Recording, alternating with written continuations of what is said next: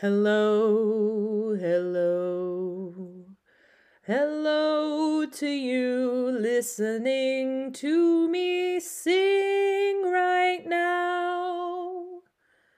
You make me feel so proud. Okay, I was to try and make that work, but look, guys, to be honest, this is probably my 10th time recording this intro. All of them were probably great and fine and would have worked, but some like once I decide that the first recording isn't going well, none of them go well. So I'm just going to be transparent about that and see what happens with this one. I've missed you guys. I sometimes wish I was a person that could be more consistent about releasing episodes on a bi weekly basis, like is the plan. And by sometimes, I mean all the time. I wish I was that way but I just am not. And so part of me not releasing them consistently is an act of self love and self respect. So, yeah, I don't know. I just felt like I wanted to say that. But today we have an episode. And by we, I mean all of us.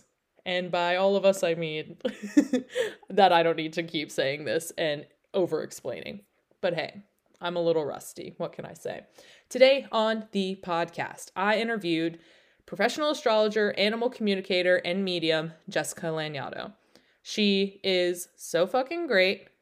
She is educated, she is friendly, and she is about to start talking to you. And by talking to you, I mean me. yeah, yeah, I mean it. Is this intro also a mess? Probably. Do I care? Yeah, I do. Am I still going to release it? Yes, I am. So w- without me fucking this up anymore, I'm going to get on with it.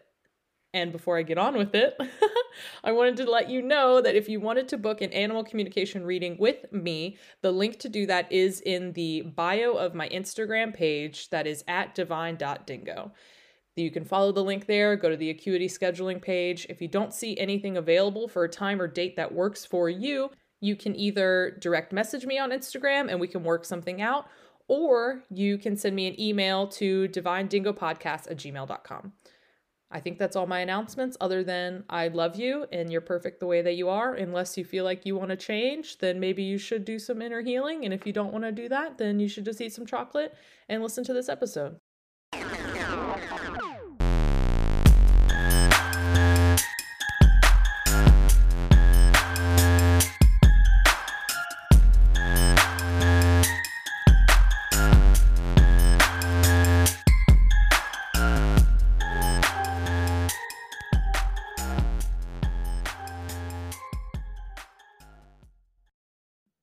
So I love to ask my guests, and it's interesting because you're the first official animal communicator I've had on, oh. even though I know, I know. And although I feel like everybody can communicate with animals, and so that's why I always start with this question, but I would love for you to tell me about maybe the first time you communicated with an animal or um, a time, a story about communicating with an animal that really stands out to you. It can be whatever. Um, and I usually add a lot more context to this question to encourage people, but I don't need to do that with No, you, you don't so. need to do it with me. It's true.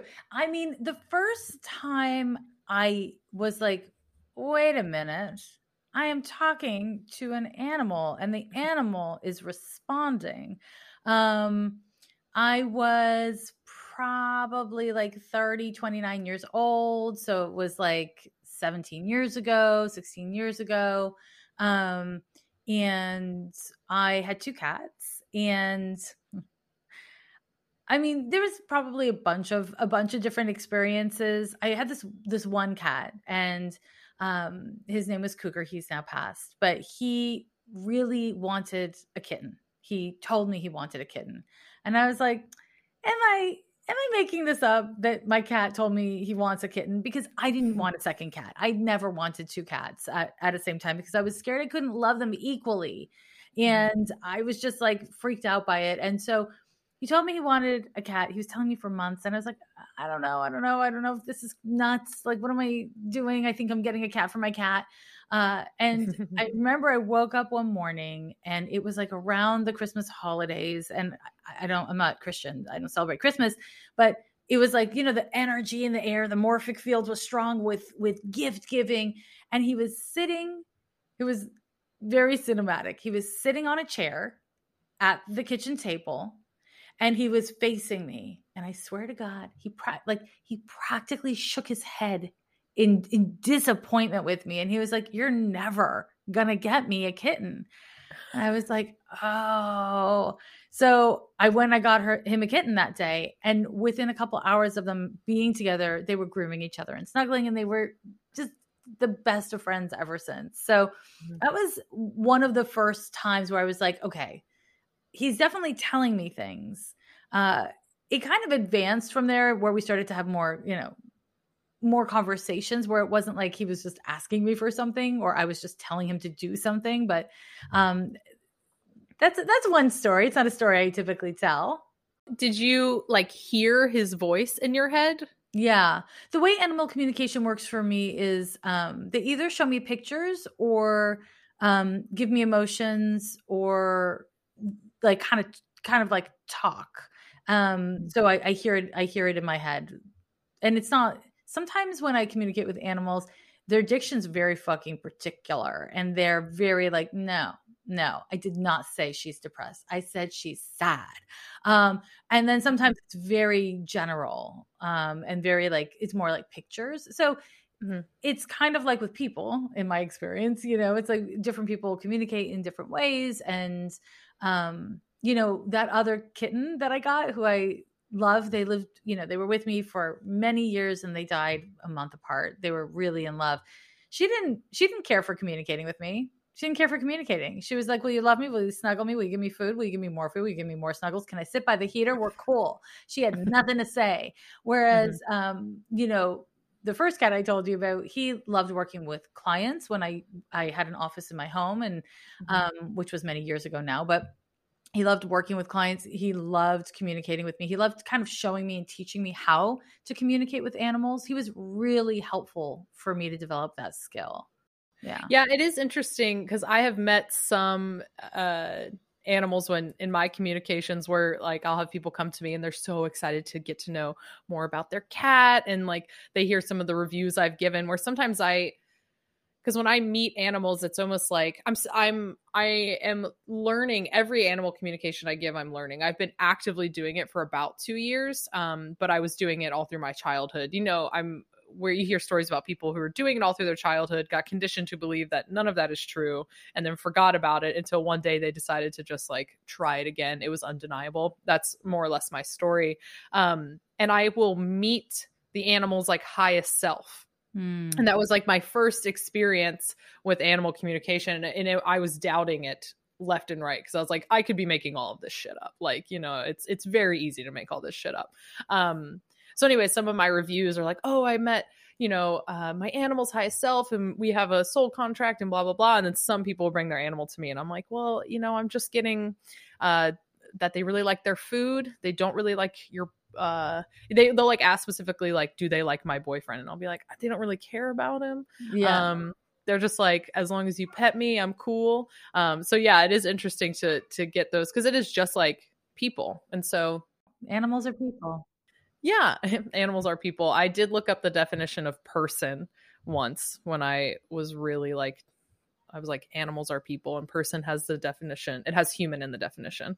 I reject I like, that definition, and I say, uh, for those of us who work with energy, I reject it. I, animals have personhood. I, hmm. yeah, but this is not the first or the last time I've rejected an, uh, an official definition of a word. I'm not gonna lie. I, I reject it wholeheartedly uh, with the arrogance of somebody who's never looked it up. Yeah. I would love like a separate book um, from the dictionary of just words that are rejected by yeah. you. Yeah, thank you. I will work on that because yes, that sounds like a fun zine. um, yeah, and I I think that when we talk about animals, um, did you say they have their personhood or peoplehood? Personhood. Yeah yeah yeah. yeah. Um and do you think that has to do with the fact that they some of them have very strict boundaries and that is i mean it, it has to do with a lot of different things obviously personality traits and this and that but like i for some reason the boundaries is coming up for me and like how sometimes they have very strict boundaries sometimes they have absolutely no boundaries and like that just adds to their personhood. Yeah i mean they're i I, I I usually just think of it as the capacity to feel and have preference, to have need and desire for me is personhood. Uh, it's it's it's you know a preference is personhood to me is a lot of it. So yeah, I I have definitely interacted with animals who don't really want to interact with me.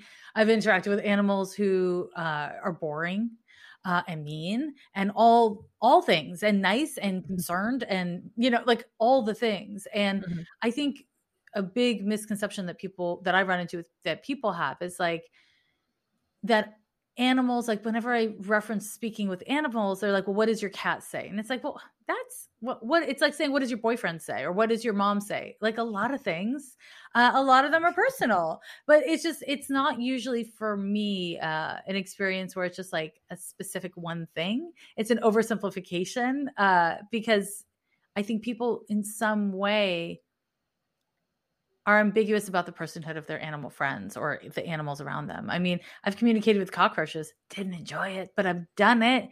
Uh, you know, and they have personhood. Mm-hmm. I mean, kind of like the Borg has personhood, but still personhood, you know?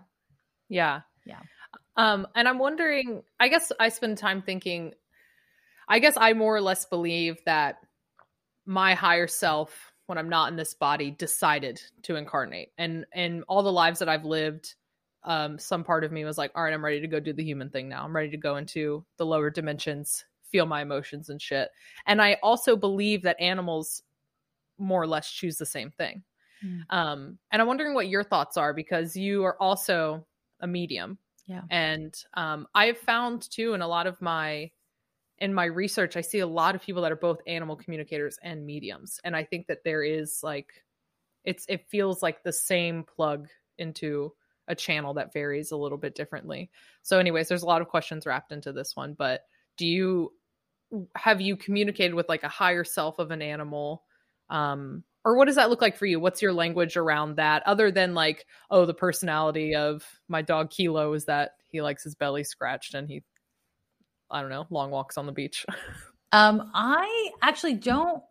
So I some of this is a little bit semantics, but I don't resonate with I the idea of like higher self. I, I try not to overthink about higher self, lower self because it feels mm-hmm. hierarchical and mm-hmm. um mm-hmm. and I I really resonated with those concepts when I was first coming into spirituality.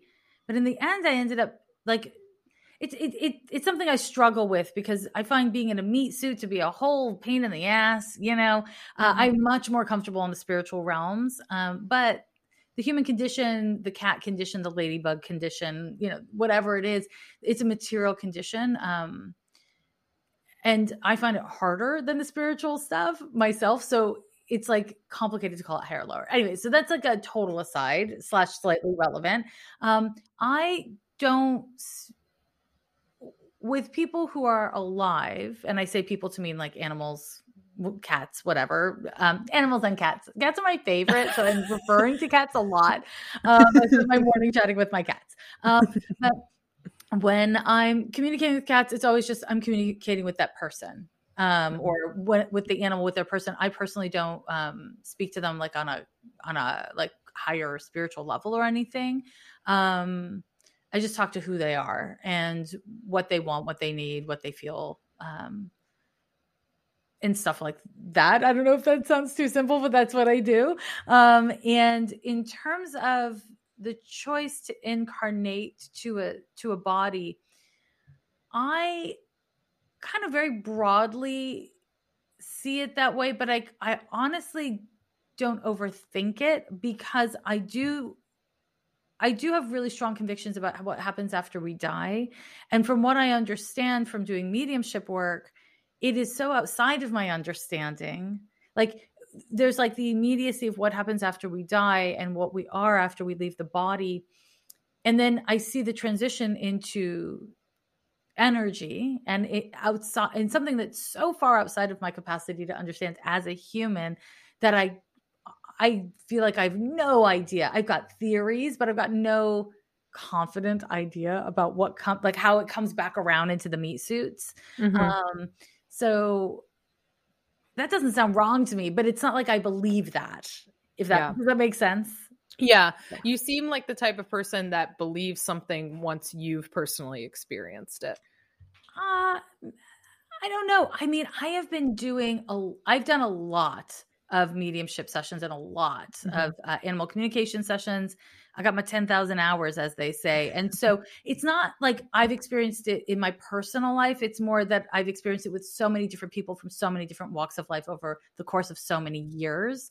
So my convictions are kind of informed by yes, by experience, but not necessarily personal experience if that it, because to me that's different i see that with a lot of uh, a lot of people are just like well this is my experience as, as an individual um, and that's not exactly it uh, because when i lose loved ones i have a really hard time connecting with them in the same way i would for a stranger. It's so much easier with a stranger's lost loved ones because when you're not a sub when you're not a subject you can be objective.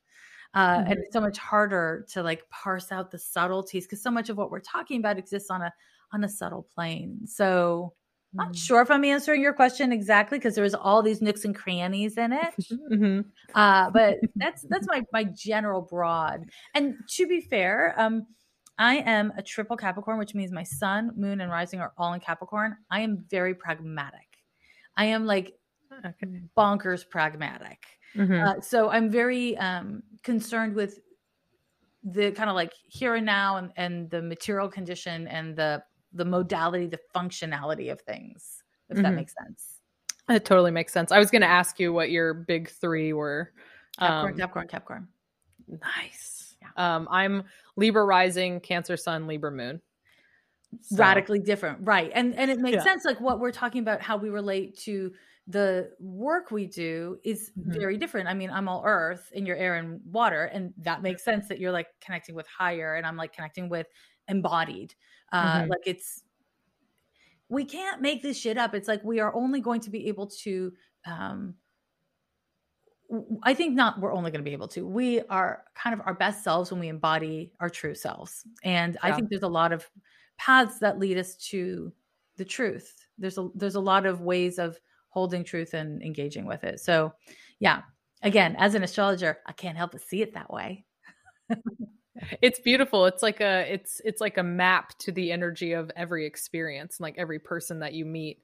Um i found it really helpful is literally just like a guide to the energy but not like def- not like set in stone this is the energy because like i believe humans are fluid and energy is fluid and we are both. And so of course there's Yeah. so much room in that. Um i was wondering this is probably kind of a dumb question but i'm still going to ask it uh the astrology of animals what do you think about that because it's like sometimes we know their birth time and when my friends know their dog's birth time the first thing i think is let's type that shit in and get the birth chart I never do that. Never, never, never.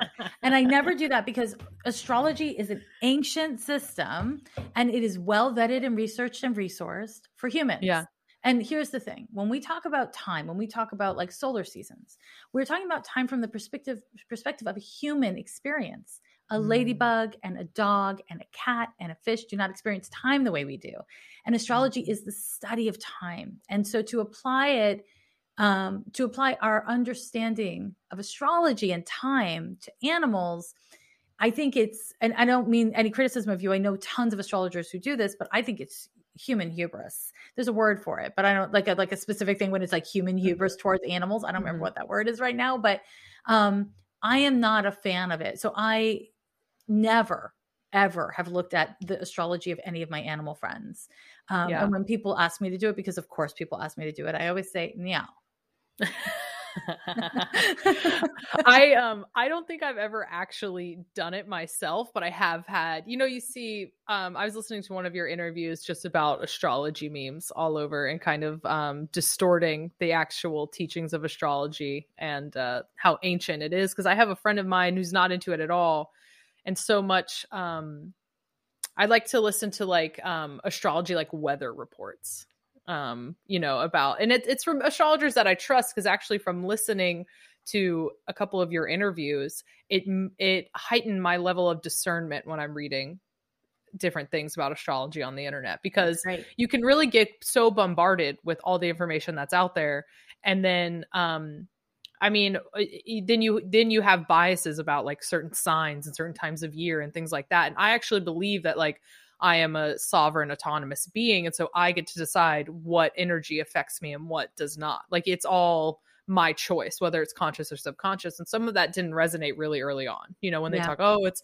Virgo season or it's this season or that season. And like sometimes the subtle energies of the seasons do affect me, um, especially when it's Cancer season, baby. I feel it and I feel good. Like a Cancer right. full moon, I'm like, I'm, you know, and people that maybe don't have any water in their chart or they have more difficult Cancer placements, a uh, challenging Cancer placements, um, I might hit them a, a, different way, but for me, I feel empowered. So there is stuff like that. But um, yeah, just having that discernment. In my work, I almost never talk about. So I do like astrology weather reports on my weekly mm-hmm. podcast, um, but I almost never talk about the solar seasons because Mm. I barely notice them. And there's such saturated content out there. I just feel like it's a dime a dozen. Um, a baby astrologer somewhere right now is making a video about the solar season we're in. Like, mm-hmm. there's no lack of that stuff. And it is it is tricky because on the one hand there's there's good reason for it some of that reason is like you know it's very simple the sun there's no there's no wiggle room to the sun it's a degree a day it's a degree a day so you don't need to have any astrology and from like background and no technical background in order to track the sun but the other reason why is the sun is um it's your identity and it's your sense of self and it's where you shine. And so it's where a lot of people focus because it's like, see me, validate me. I want to mm-hmm. be seen. So that's part you know the the the two main reasons in my view about why the sun stuff gets so popularized mm-hmm. but you know i'm really interested in using astrology as a vehicle for healing and for navigating life choices and cultivating emotional intelligence and mm-hmm. understanding mm-hmm. inherited issues uh, and coping with them making good choices based on your nature and your circumstances and the sun is not inherently a tool for that. It's absolutely one of the tools in the toolkit, but it's not like the one of the bigger tools in the toolkit. So there's a so much of what I talk about, and I always am happy when I get to like unpack it more, like I'm doing here instead of like on a on a vid, quick quickie video. But um, when it's kind of like when you when you get into sun sign astrology, it's like eating sweets. They're delightful. You want more, but it's not a full nutritious spectrum situation. Like at a certain mm. point, it becomes bad for you. And mm-hmm. at first, it is not bad for you. At first, sweets are the bee's knees. They're delicious. They are delightful. They are wonderful. But you can't just do that if you want it to be uh, healthy. And I think a lot of us like. Uh, I think the the problem is a lot of people really want to use astrology to make life decisions, but they don't want to think that hard and they don't want to be they don't want to be too critical in their thinking. And I think that you know those people are not going to vibe with me because I'm a triple fucking Capricorn and I'm all about reality. You know, that's my that's my jam. I resonate less and less with my Cancer sun, and I think that so many things that you see the really basic definitions of cancer i'm really tired of seeing the nurturer the mother the yeah. homemaker because yeah. i while i do obviously embody some of that just in my personality as ashley that's not like who i am and i think you're right so many people it's like i don't even care when i meet people when they tell me their sun sign it's like it's a tease. Like I feel like I mm-hmm. know nothing about you still. Yeah. I, I tend to block out that information pretty quickly. And when I'm good friends with people or I'm partnered with someone, you know, I've been with my partner now for a decade. I still can't tell you his whole birth chart because uh, it's not th- for a lot of reasons, you know, with my partner, but with friends, it's like there's two things I really want to say. The first one is when we learn about someone's astrology, even me, who's, you know, I've been a practicing astrologer since 1994. When we learn about someone's birth chart and especially if you're not that good at astrology yet, but even if you're amazing, right? What you're doing is you're trying to bypass getting to know someone and showing up with someone and be mm-hmm. like, oh, I know about them because they've got Mars and Gemini. It means X. I don't have to really worry about them being not calling me back because they're this. It's trying to bypass cultivating true intimacy and closeness. When we already have intimacy and closeness, that's when you want to bring astrology in to help to fortify what you understand, give you a different perspective, uh, and also help direct you in like how do you need to behave in order to be authentic so that you can be in a relationship that either works or doesn't because mm-hmm. of all that. And then the other thing that I wanted to say now, I'm oh, um, the fucking stereotypes about astrology. Yes, mother nurturer homemaker for cancer for capricorn it's like capitalist uh you know heart of stone kind of person. I personally am an anti-capitalist whose spiritual work is my life's work. And uh you know i am all about cultivating emotional intelligence and giving tools for people in that regard. And i'm very nurturing. These stereotypes are based on the very surface that applies to the widest number of people but they're also based on stereotypes that have existed in the 70s. And in the 70s, mm. the stereotypes that existed existed in the 50s. And guess what? In 2021, we have moved beyond so many of the like limitations that society has placed on us. And so some of these stereotypes, nay, most of them, are some bullshit from that we've inherited from patriarchal, capitalistic mishmash. I said mishmash because I just thought we we know where I'm going with this. Yeah. So yeah. So that's that's kind of my take. If we want to use astrology as a true tool for healing, um, which not everyone does, to be fair, but but if we do, uh, mm-hmm. we have to be willing to be critical thinkers and, and cultivate greater critical thought.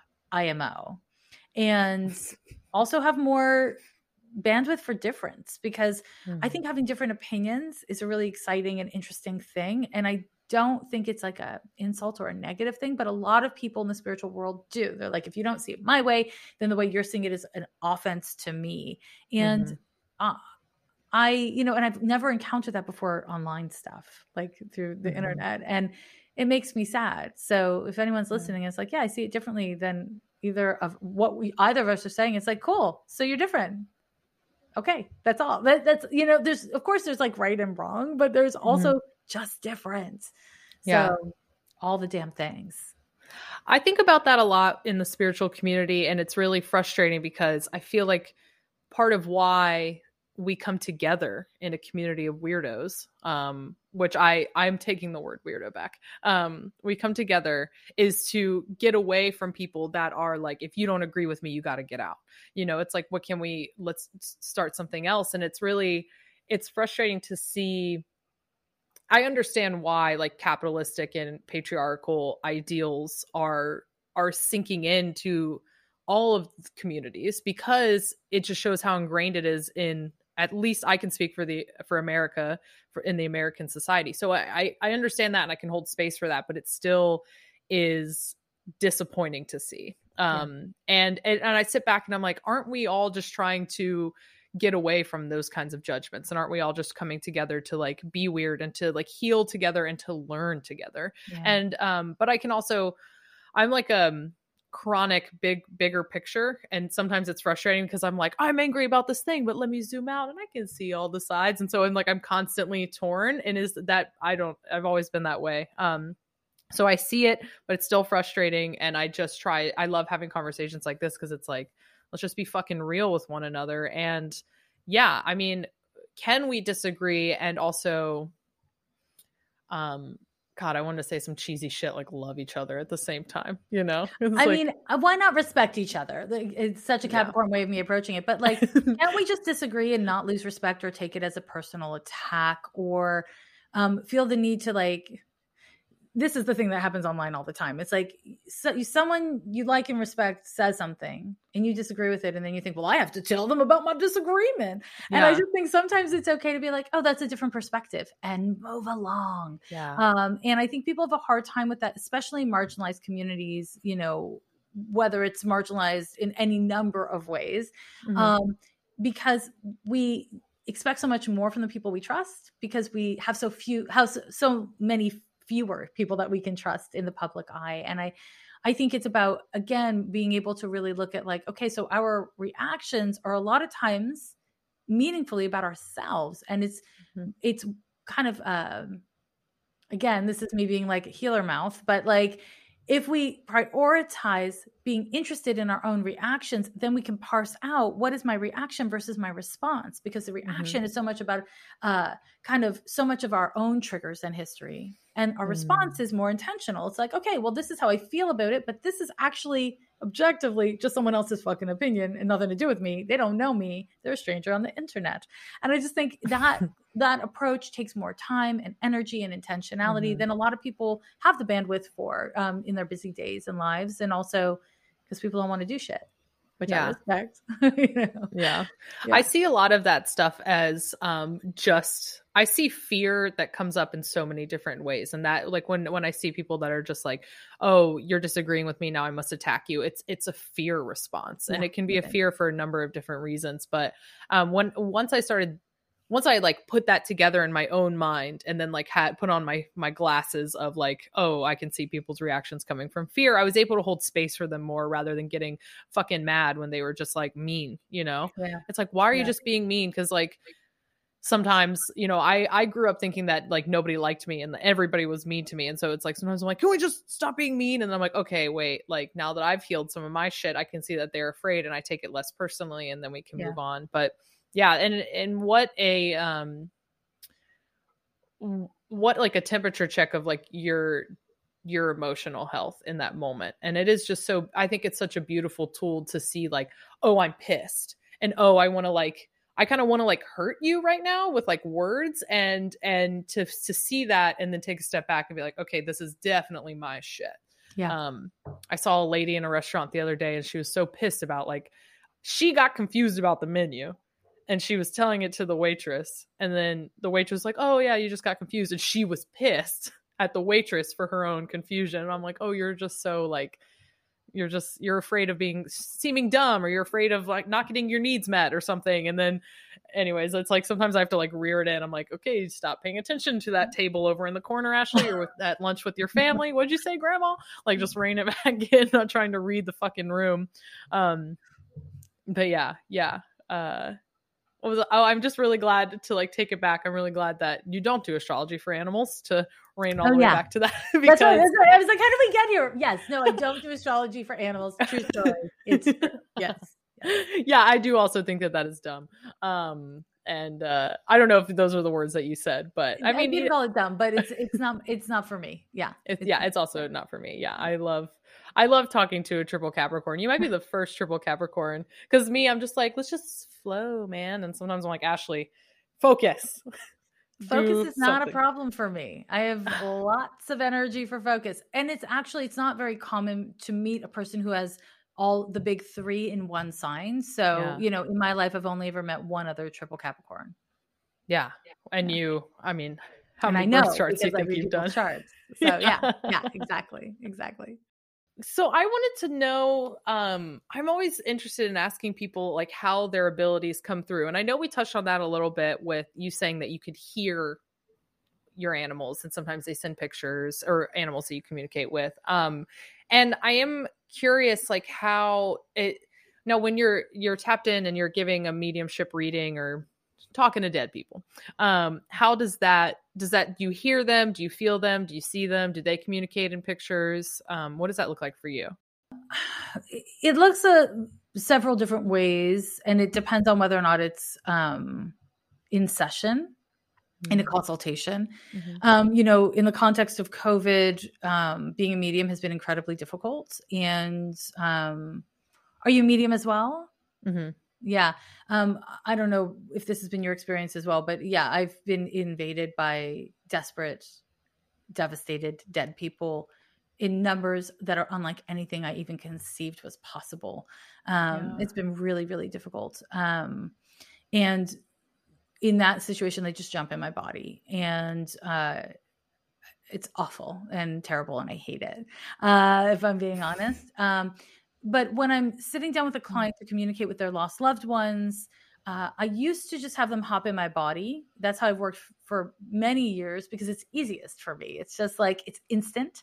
Uh, I get well, kind of like uh, all co- levels of information. I get their physical sensations. I get their addiction. I get their attitudes. I get so much more information so much quicker. Mm-hmm. And it took a toll on my physiological health.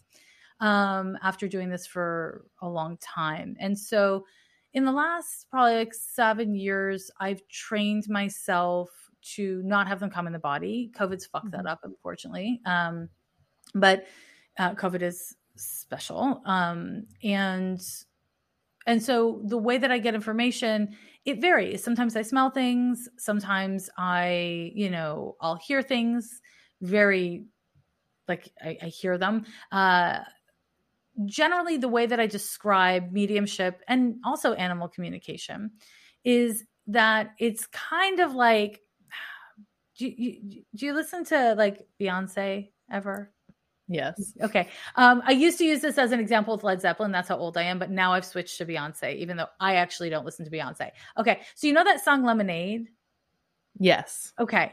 So when I asked you that question, you probably had an image of the music video, iconic. You probably had a feeling associated with that song. Mm-hmm. or your memories. And then also, you may have heard like a refrain of the song, like part of the song in your mind. That's how mediumship is for me and even animal communication is for me mm. it's this full bodied full sensed experience um, so i'm not seeing with my eyes i'm not hearing with my ears um, but i'm seeing and hearing much like mm-hmm. You know your associations with a song that is powerful and that you know well um, so yeah so that's the way i describe it and i really love working as a medium. I'm not loving this whole COVID experience, but yeah, yeah. I love uh, the way that you defined your experience there because it, it seems accessible so that other people can be like, oh yeah, I'm having the same experience. Because I believe that um, you know, being an animal communicator, being a medium, being a psychic, whatever definition you want to put on yourself or on me, I think that we all are capable of tapping into this energy and tapping into the channel. Um, it just takes some trust and yeah. some like i mean i'm sure that when you because you said that you didn't start i've listened to another interview of yours where like your ability sort of came online around your solar return around you, you said Saturn 30 return. Saturn return, sorry. Yeah. um, your Saturn return. Yeah, and I'm 28. I'll be, t- uh, and I saw in my chart that my Saturn comes back right when I'm 29 because I was yeah. like 28 starting to get a little weird, and I was like, fuck, that Saturn's coming back, isn't it? Yep. Um, I feel pretty good about the Saturn return. But anyways, we could talk about that. Um, but yeah, I just I for me, it was so much trusting that I'm not making all of this up mm-hmm. and just mm-hmm. really um and that allowing my abilities to come in was really healing for myself too because when i fund like believe something whether it's in my body it's in my it's in my physical body it's in my energetic body it's intuition whatever when i know something can i can I hold that to be my truth when nobody else is agreeing with me, when nobody else mm-hmm. sees it? And um, it was it was a really scary thing because I think in my childhood, I always looked around for everybody to tell me who I was at a young age. Um, I don't know exactly why I did that. I mean, children do that, um, but I, I feel like I that's a memory that I I've carried with me into like when I was like an older child too. So I was like, oh, when my mom tells me that I'm um a follower or something. I'm like, oh, well, I didn't see it in my mind. That's your perspective. And that's not true for me. And so even as like in my mid 20s, I, I was looking to people, looking to readers to tell me about my abilities, you know? So I, right when I first like had an awakening and I'm using air quotes, um, I paid so much money. I was just throwing money at people. I was like, tell me who I am. And, mm-hmm. um, when the readings weren't consistent and then I, I had like a crisis because I was like, well, this reader that I trust told me that I'm this. And this reader that I trust told me something completely different. And then I was like, oh, I get to decide who I am.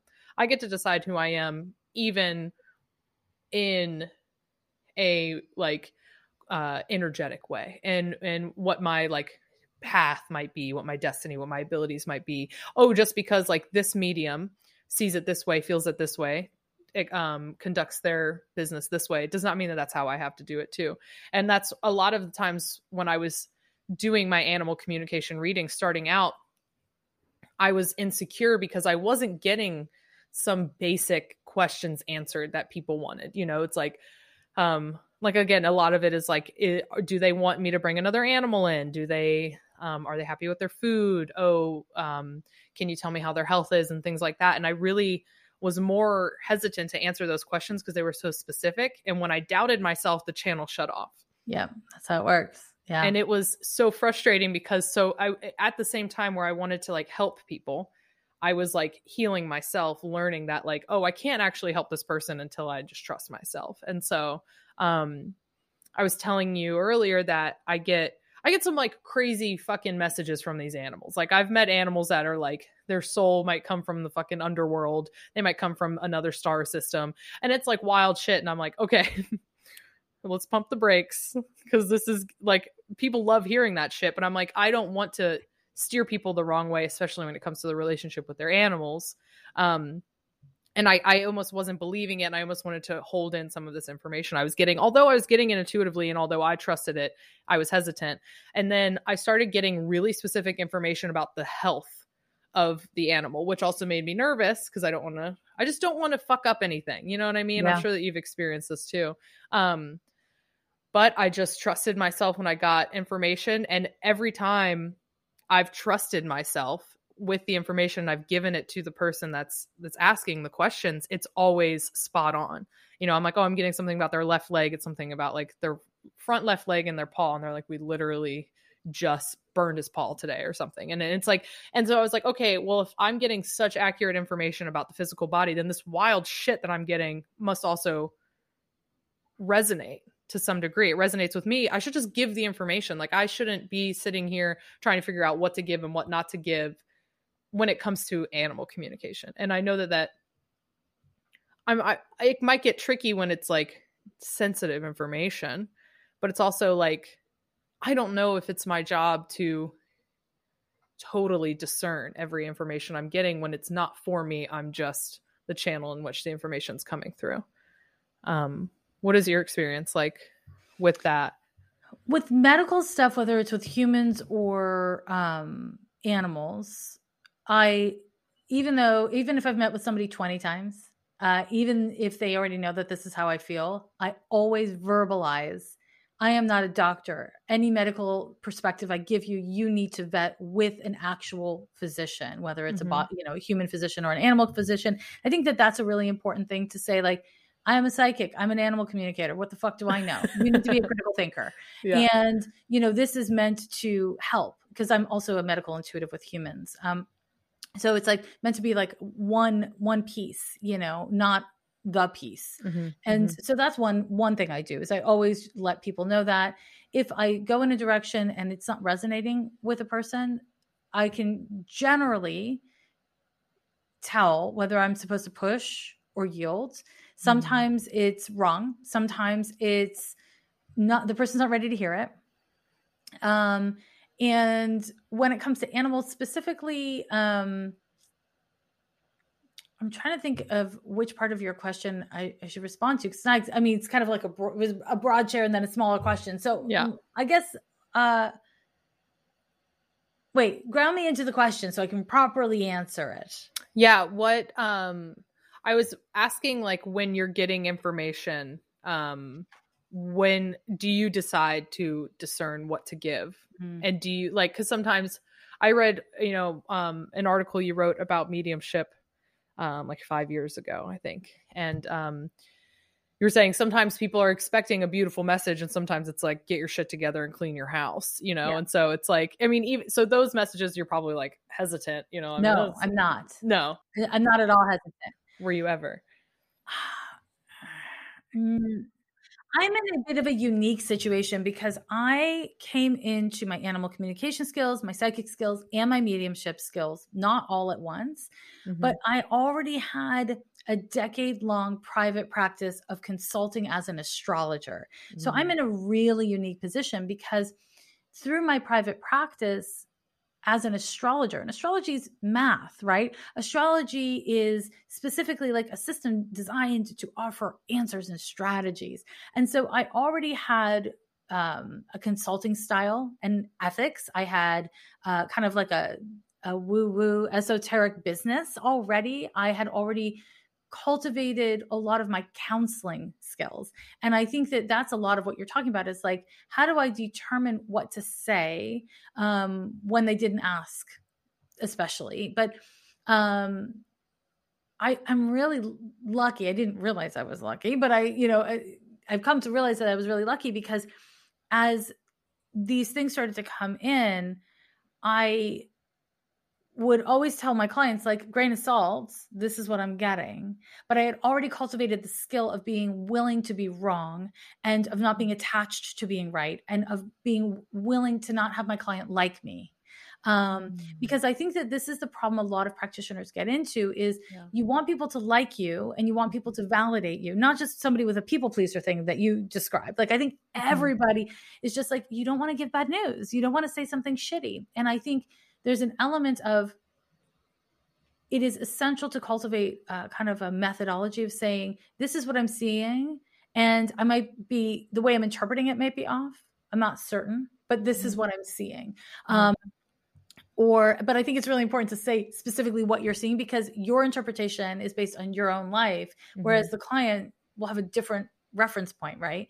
um, it, it's it's a complicated thing for me when I don't know the answer. I'm very comfortable to say I don't know, um, and I feel like it's not just because I don't know and I don't like to make shit up, but it's also because I really as as a client, like when I go into any practitioner, a doctor, a dentist, a psychic, whatever, and they tell me, I ask a question, they say, I don't know. And they don't fuck around and give me like a roundabout reason they don't know. And they just say, I don't know the answer to that question. Sometimes they offer to do some research, sometimes they don't. I trust them more because I'm yeah. like, okay, you have won my trust because you're not just blowing smoke up my butt. You're telling me what you can be authoritative with and what you can't. And I think that that's something that comes with practice. Mm-hmm. Um, and it's also a personality thing. Like I'm a very direct person, you know, I'm a very direct person. so that is a big part of it too, is um, I'm comfortable telling people difficult things. And also I'm very driven to help people find not solutions to fix the difficult thing, but solutions to wallowing in the feelings that emerge from that, but instead coming up with strategies. So it's like, okay, so I told you this relationship doesn't look like it's going to last, or your cat fucking hates your boyfriend, or whatever it is. um, it's like, okay, so first, what are you feeling?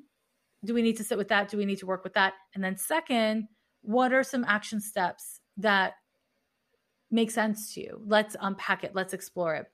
And so, again, my hyper Capricorn pragmatism is just like every time something difficult comes up in a session, it's an opportunity to work through not just that individual thing, but the pattern that it's associated with.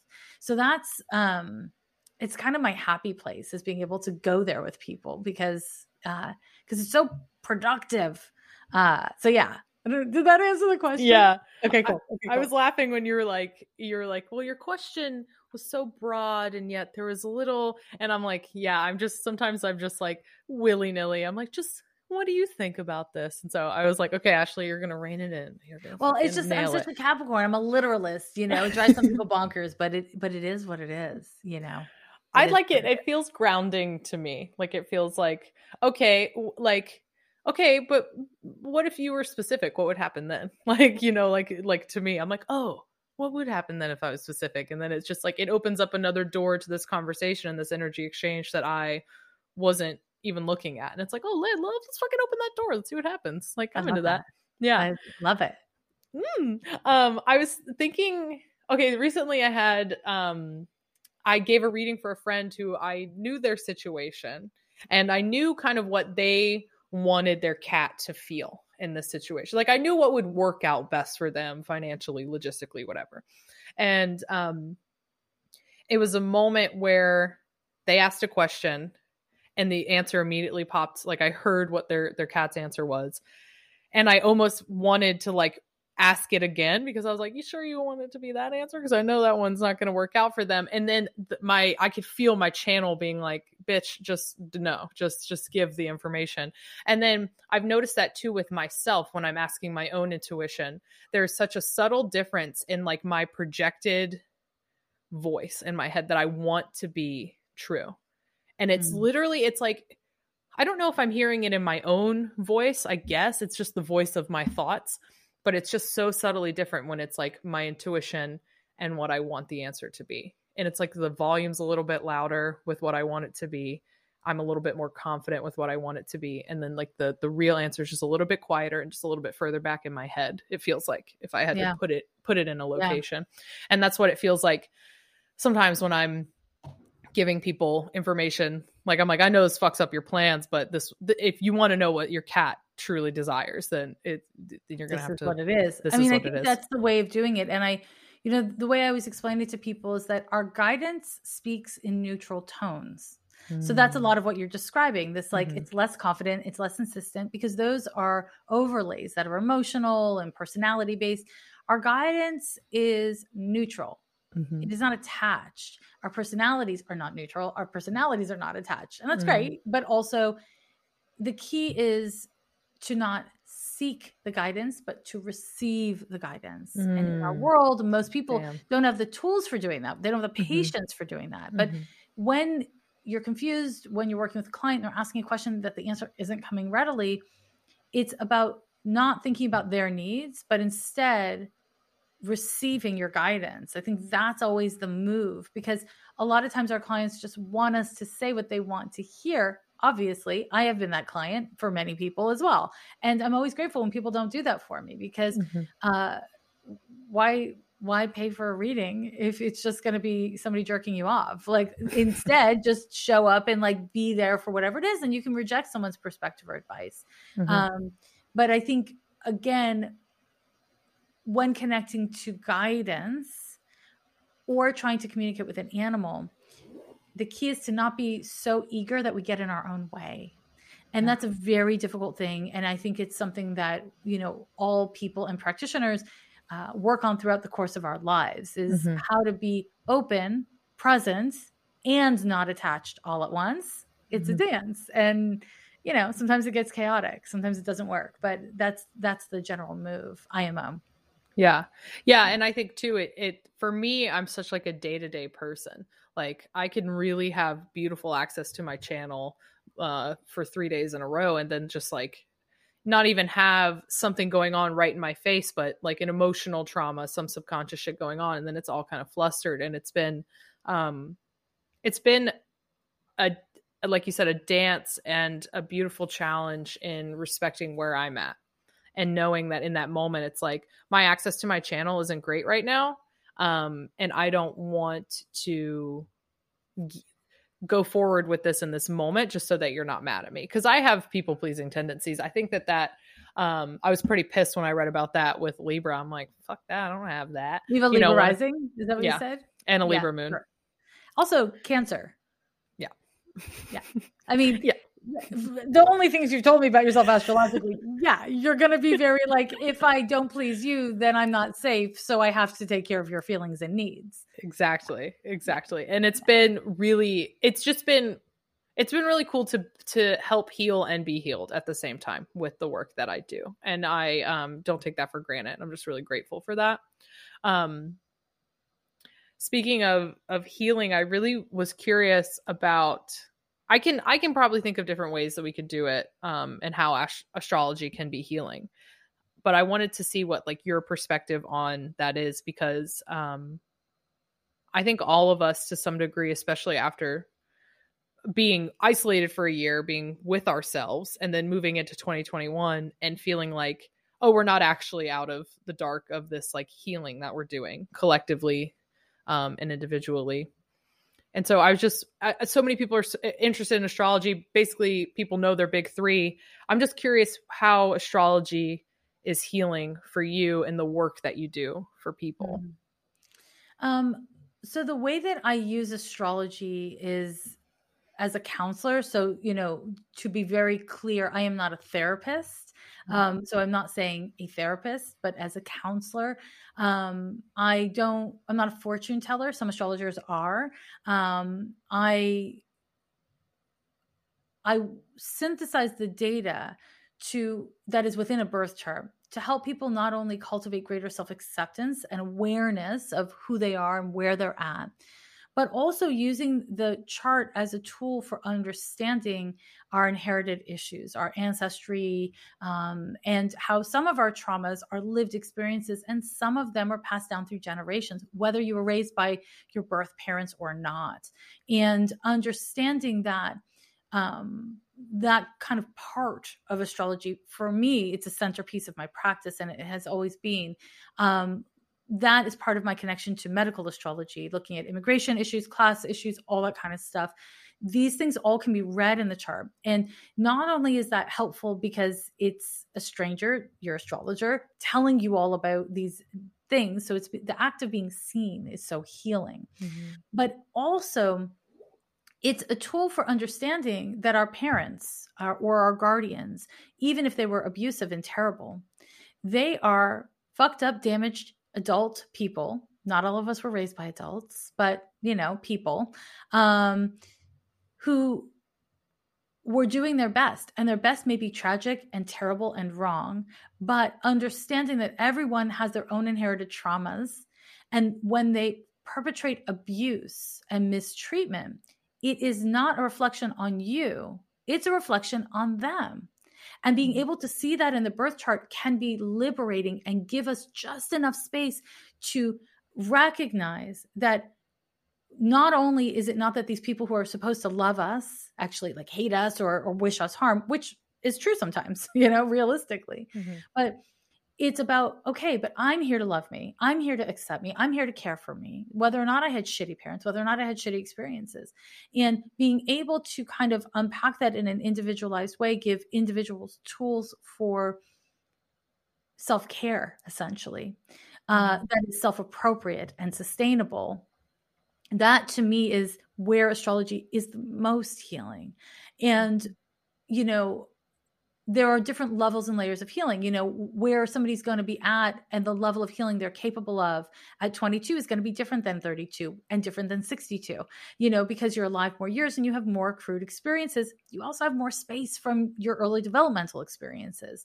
Um, and i think that it's the job of an astrologer uh, or i should say of myself because not all astrologers work the way i do uh, but it is the job of me as an astrologer to meet a person where they're at and to not data dump. And it took me many years to learn how to do this because at first I wanted to prove myself. I wanted to be like, I can tell you about everything. I can tell you about everyone. I can give you all the tools. And people would stumble out of my office.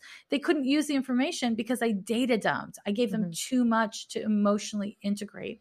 And so over the course of my private practice and, you know, many years, um, I have have become more attuned to where they are emotionally during the consultation so that I can uh, moderate the speed at which I offer data so that they can actually integrate it and use it. Mm-hmm. Um, and that took many years to cultivate that skill. But being able to do that as an astrologer, it's like you get 10 times more information that way. It's like it sounds counterintuitive because I'm giving less data, but the information that I am giving is integrated. And so it has, it's like planting lots of seeds. They all sprout. Maybe they don't all sprout, but a lot of them sprout. You know what I mean? And that's really um, so healing and so cool. Uh, and then one other kind of part of my answer to that is, you know, using astrology as a tool for understanding and contextualizing issues that are happening in the world can be really helpful and can help activists and concerned uh, people uh, kind of not again personalize and fall into hopelessness, but to understand that there is a season and a time for all things.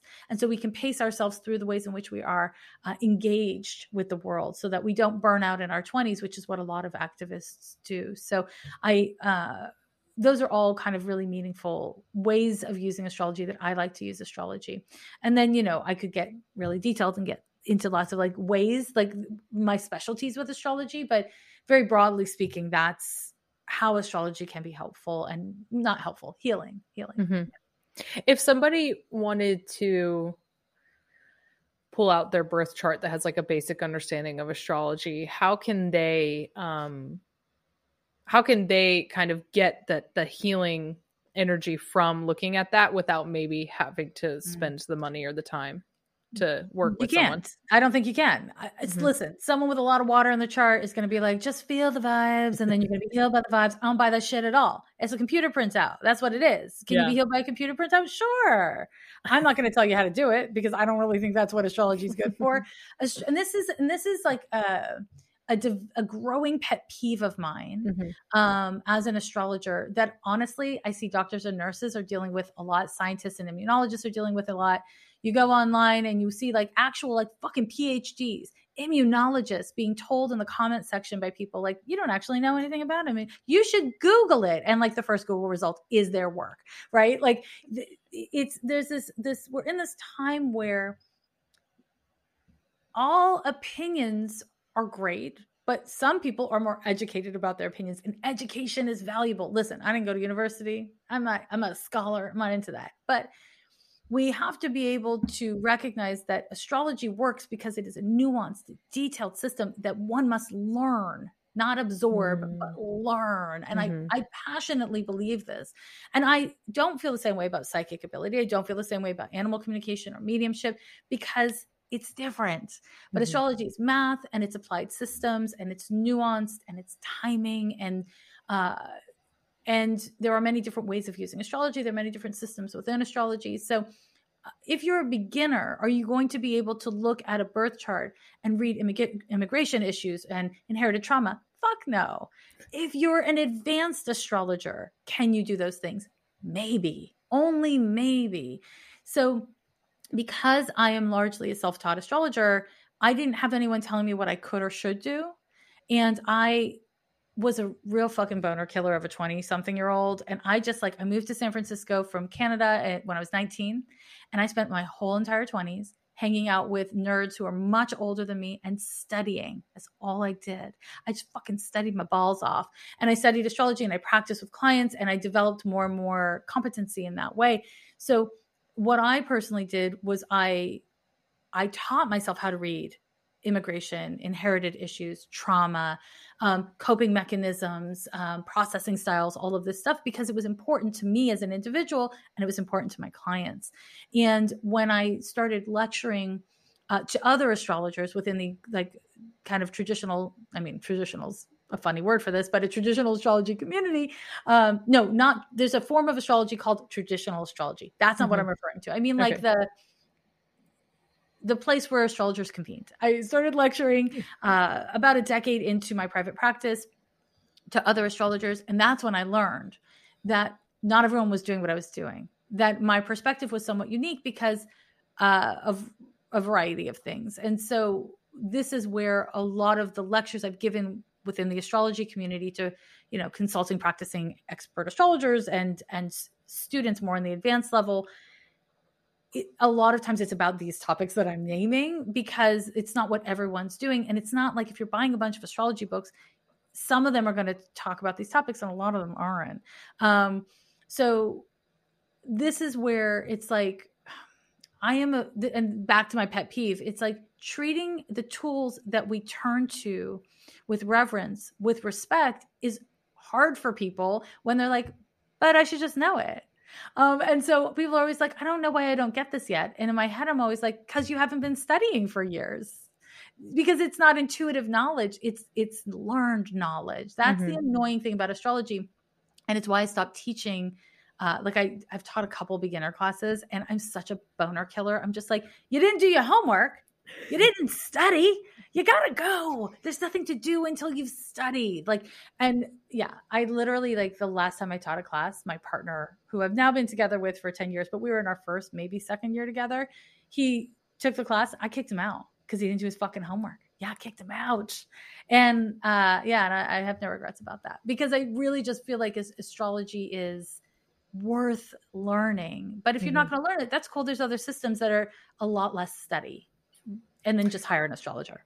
I'm sorry if that's an annoying answer, but I'm annoying. No, it's not. I really respect how much time you have put into this because I mean, you're obviously a professional astrologer, but I think like growing up in the era of social media, I mean, I've been on social media since I mean middle school. I mean, MySpace came out in like middle school. So I've been on it and that's how I've been navigating a lot of my reality for a long time and like just seeing how many people I mean I can't imagine how frustrating it must be for you and for other people who like I took a um like an intro to astrology at a community college uh, beginning of 2020. It was the six week class, and um, my teacher he calls himself an astro wizard, and he is like 70 years old, and he taught himself astrology out of giant books that I don't know what they're called. So, but he are you referring to an ephemeris?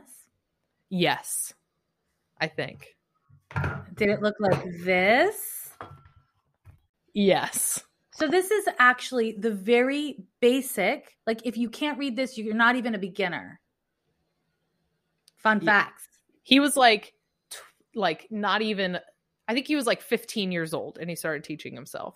And so he's been doing this for a very long time, so he was very traditional. Um, but also you could see that he he like married his his knowledge of it with his intuition because he understood that he had both. Mm-hmm. Um, mm-hmm and it was just really cool to to learn from him and then now i can go back into the world and like not believe every astrology meme and i kind of get annoyed you know there was a time on like my spiritual instagram where i tried to post like i knew some shit about like a taurus full moon or something and then i go back and i read it and i'm like you don't know shit you know what i mean? You just felt pressured by like everybody else posting about it so you should post about it too because you should know something about it you know? It's like you're intuitive know something about it and it's like yeah it's just i feel like you're both like letting me off the hook with feeling pressure to know it and then also like putting me on the hook of like now go learn it for yourself. Pick up a fucking book you know what i mean of somebody or that don't. you trust. Yeah. Or yeah. don't. And that's the thing like people are always like asking me questions like this uh, not exactly like this but like in this kind of conversation i'm always like you don't no one said you had to learn astrology. No one said you had to talk about the fucking full moon you know like yeah. the, there's like you said there's pressure for your generation people probably people 35 and younger who are just inundated by all this astrology content but the question to ask yourself is is are you learning from a student I don't want to learn anything from students. I want to learn from teachers, and I want mm-hmm. my teachers to be uh, very experienced and advanced in their study. Why would I learn from a student? And that's like a this is a bit of a generational thing because I've noticed that younger people are like, I want to learn from people of all levels. And when you're cultivating your skill set is not when I want to learn systems from you. Mm-hmm. Uh, I want to learn systems from you when you don't need to check a book, when you don't need to check when you know what the fuck you're saying basically. Yeah. And I know not everybody feels that way, but um I really do and it's no disrespect we're all beginners at the beginning. There's no, and this is again, it's like talking about like back to earlier part of our conversation. It's like people get very offended when I say stuff like this sometimes. But again, that's about your reaction, which is about a fear of being wrong. It's about a fear of not being good enough or whatever, instead of being humble about like, oh yeah, I'm just learning something that's really complicated and takes a lot of years. I don't need to teach it. I I can talk about it mm-hmm. and maybe share that I know more than the people I'm talking about it with, but that's really different than teaching it. And I see a lot of people on social media, on Clubhouse in particular, where I'm just like, oh, honey, everything you're saying is wrong. And I know you feel it, but that doesn't mean it's true. Mm. And you're mm. just teaching a room full of people. And I just, it's important that we are critical of who we're listening to. And I don't mean like tearing people down, but like having discernment, you know? Yeah. And it's a lot of work because there's a lot of fucking content out there but there's something called con spirituality and it's real. And in the days of qanon and con spirituality we have to be very vigilant and careful that we're not picking up garbage or unintentionally picking up hate speech. Um, and that's just the landscape we're living in now. It's it's it's thorny. Yeah. Yeah. Um i am so happy to have come across you and my my a standard search for animal communicators. So you like popped up and I was like, "Oh shit, and look at she's all these other things too." Okay. And then just like being inspired to like carry discernment with me. I mean, I already like I already like was learning how to navigate that but you just offered it in a way of astrology where it is just such a clusterfuck on the internet of who to who to trust. And and to some degree it's like okay well what resonates with me and what resonates with me is like you were talking about is somebody who is um not just confident because confidence is um it's fleeting and it's like It's And a it- personality thing. Confidence means you have a fire in your chart, or your That's sun's true. close to the ascendant. You know, what I mean, like confidence is is an easy Mars aspect. Confidence is not competency. Mm. And I think that it's easy to be pulled in by charisma. Some of the most charismatic astrologers are know I know are not the best ones. They're the ones I enjoy hearing talk, but I'm not necessarily learning more than the awkward ones. Sometimes the most awkward people who are not confident at all have the most to fucking say. They're the ones you should shut up and listen to. Not you personally, but we should shut up and listen to. And so I think I think that's a really important point. You know, it's Yeah. it's social media bends towards the charismatic um and for better or worse you know a lot of times for worse Yeah. My astrology teacher was so awkward.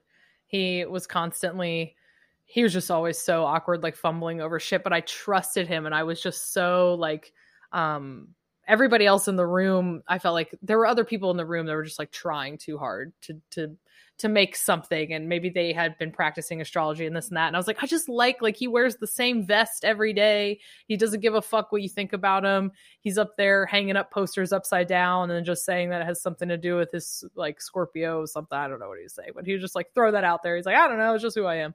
And um, but he was just so confident. No, not confident. We're not gonna use that word. Competent about um what he knew and just excited to teach it to us. And uh I'm just really excited to have met you who um knows what the fuck you're talking about. You've put a lot of time into astrology and you know i it's just man i cannot imagine how like we said earlier just you scrolling through um and just seeing so many people being misguided and about something that's so like close to you you know um Yeah. I feel that way it's sometimes about like animals the way people think that they should be training their dog and like the because i i have a basic understanding of of dog training from jobs that i've had and i'm just like you're so misguided and like somebody suffers from from this false information that's being the there problem Yeah. yeah. it's not just the individual dog that suffers or like the individual reading it or whatever it's this is where i go big picture and and i think about this as a societal issue Mhm. where we don't it used to be that uh, we'll just talk about American society would kind of glorify the expert in a way that was maybe like cult like and wrong, you know? Mhm. And now we've gone the opposite direction where everybody's opinion, whether it's informed or not, is equal to the expert in the room. And that's a problem too. We must cultivate uh, critical thinking and to check sources. And, you know, what I'm always telling people about astrology, and I think it goes for any spiritual content, if you aren't seeing uh, like an expert or a practitioner uh, sourced as like the the writer, the speaker, the whatever, the creator of that content, don't trust it. Don't trust it because that means you you know that's already a problem in my mind. Like there's a lot of for instance, specifically astrology accounts where you don't know who fucking wrote that astrology shit. And that's how you know it's just a corporation who's selling you astrology. And hey, maybe you're cool with that. Me, not a fan. I'm not like anti, but I'm not a fan, you Mhm. know? And I want my astrology to come from experts. I want my animal communication to come from somebody who's actually an animal communicator and not somebody who's pontificating about it based on their theory instead of their experience, you know? And I think that, um, you know, I say all these things and these are my preferences and my perspective and also want to reiterate for anyone listening, you know, I I hold space for people feel different. You know, you have different experiences. I am 46 years old. I am not, you know, 29 years old or whatever. Like we we all get to have different feelings about different things. But I will say that the popularization of psychic phenomenon of talking about empaths and empathy and animal communication and astrology. It's not the first time in history that these things have been popular. And what happens historically is the silification of these things. Um, they're made into jokes they're made into now memes they're made by often well-meaning people. They're made into products that you wear or you buy. Mhm. and then eventually it just is made silly by all of this. And then uh, you know religious or corporate entities or sometimes governmental entities uh, squash them that's what's happened historically. Now that may not happen again because of the internet uh, and you know the, the power of the individual within the internet but it may. And this is again where like a lot of older uh, astrologers are very suspicious and annoyed by uh, and when i say older i mean meaningfully older than me um, are very annoyed by astrology online these days because they've lived through the 70s and the backlash that happened mm-hmm. to the popularity of astrology in the 70s so just just some fun facts because i fear okay and this is the last thing i'll say on my little rant uh, i notice that gen z and there's also Y, but Ys are still very young. Gen Z um, is a generation that has less intergenerational connections than any generation before it. This is a theory I have. Okay. Um, and this is actually a lot because of the internet, because you don't have to interact with anyone of a different generation. You can just talk shit about them. And then when you talk shit about them, those people get defensive of you and they don't want to interact with you. And then bing bong, it's done. Mm-hmm. And I think it's a real fucking shame because if we're not engaging with people of different ages, we're missing out on so much. And in particular, if you're not interacting with people older, you're missing out on the wisdom they've accrued uh, that you can actually benefit from. So I am like anyone, especially woo practitioners, have friends who are younger, have friends who are older, no practitioners with less experience, no practitioners with more experience. Like make sure to have that kind of beautiful flow that happens when we share our experience, share our knowledge, um, and share our unique struggles, but from different vantage points in our development and in our lives. Um, again, I know it's very Capricorn of me, but it had to be said. So I said it. well, thank you so much for saying that because I, I wholeheartedly agree. I had no idea that, like, statistically, they were not connecting with. I don't know if it's statistically, I haven't researched that. I have a, so Pluto and Sagittarius, it's that generation. Oh, um, okay. Yep. Mm-hmm.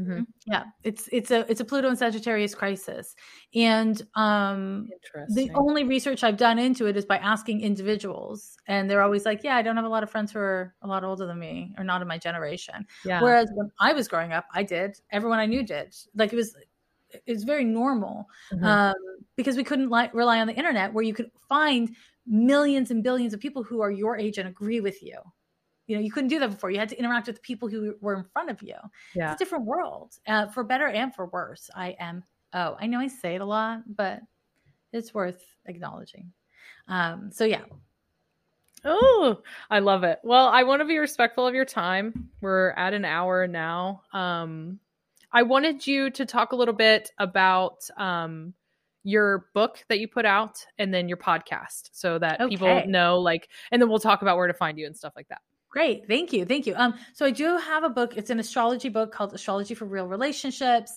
And it is unique in a couple ways, other than it's hella cute. Um, it is broken into three sections friendships, early stages of dating, and then long term committed relationships.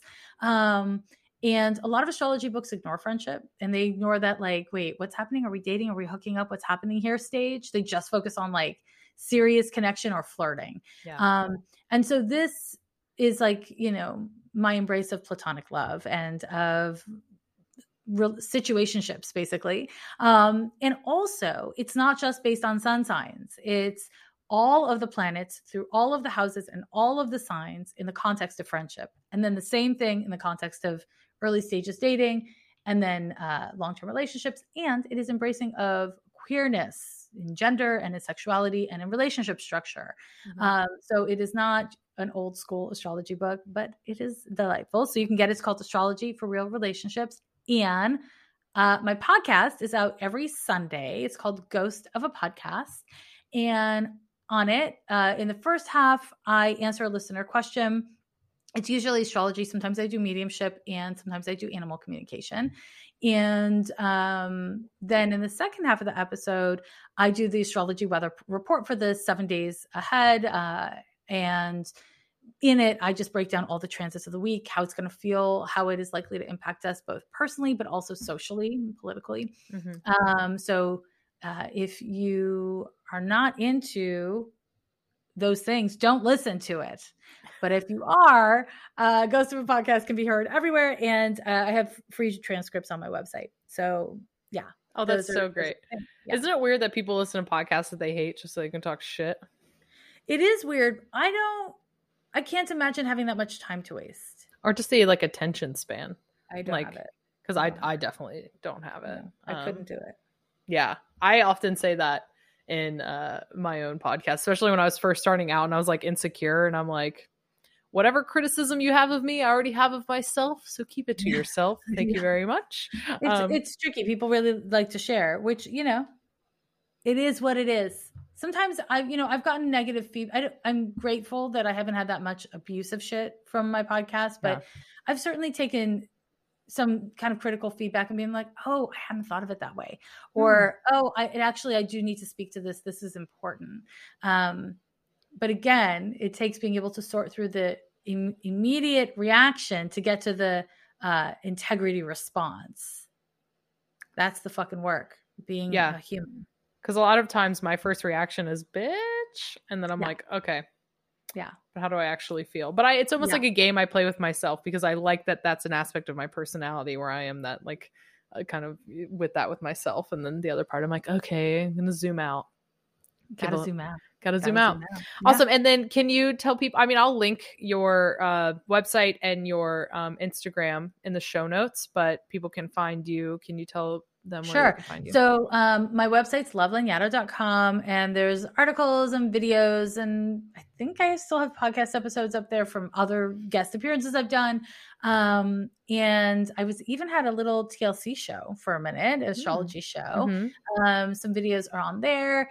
And you can join me on Patreon where I teach tarot, astrology, and I'm right now about to start a series where I answer a question about mediumship, answer my patrons' questions about mediumship and animal communication. So that's going to happen for the next couple of months. Um, and so patreon.com slash Jessica Lanyadoo. On Instagram, I'm making lots of videos where I am planets. I'm describing the transits as a planet, and it is bringing me so much joy. Uh, it's it's just, you know, it, it's it is a joyful thing for me as a Capricorn. Creepy and tender, it's like my sweet spot of like Yeah. aesthetics and stuff. I just find it to be really funny. So if you don't like seeing talking Venus, talking about a Venus opposition to Chiron, don't go there. But if you do, you will be charmed. Charmed. And Yeah. you're also often fruits and vegetables and Yes, um, yes. loaves I've been a of bread. compost. I've been. I'm a lemon a lot of times. I haven't been an orange. Oh, I've been an orange, an apple, bananas. Uh, I don't want to list all the fruits and vegetables been, but a lot. I need Uh, all of them listed sent to I me. have um I have so many so many things I'm yet to be I mean I, I I use a lot more of my filters filtered videos on Patreon like a lot and they are so funny because uh yeah I do I've been doing this thing where I answer so I'll like have a topic and then all my patrons can ask questions and instead of me doing a live where I can only get to some of their questions I answer all the questions and I just drop a bunch of different videos where I answer each question and with each question, I answer it as a different thing. So I'll be like a blob of jelly, and then I'll be like a gerbil, and then I'll be a puff of rain. Um, it's just really entertaining for me, and it makes it easier to organize the information for people. I hope it's also distracting for some people, I'm sure, but I like it. and your two tiers I love are it's puppies and kittens. Yeah, because in fact, I kind of stopped doing this because because of Patreon, but I used to always call people puppies and kittens. Uh, I'd be like, "Hey, puppies and kittens, what's up?" on the podcast, and then after I started really doing Patreon, I was like, "Oh, puppies and kittens are specific people, so I can't call just anyone puppies and kittens anymore. Yeah. I got to call my puppies puppies and my kittens kittens." Yeah. It's like yeah. less like what content I want access to and like what I identify with more. You know, when the choice is in front of me, I'm like, fuck. Well. That's real. Slash, also the kittens is where I do all the videos. So, so be a kitten. so you want to be a kitten. yeah, you want to be a kitten. I'm a cat person, so I gave that to the kittens, of Yeah. course. Yeah. Uh, awesome. Yeah. Well, you know, I definitely have way more questions for you, but I'm just so happy that we got to sit down and do this. Thanks so much It's for coming on. So wonderful. Thank you so much for having me. It's been a great conversation. I've really, it's been really lovely. Oh, wow. Thank you. absolutely. Absolutely. Um, so yeah, thank you. You're welcome. Yeah. no, thank you. Okay. Let's just do this for you're 10 welcome. minutes. You're welcome. okay.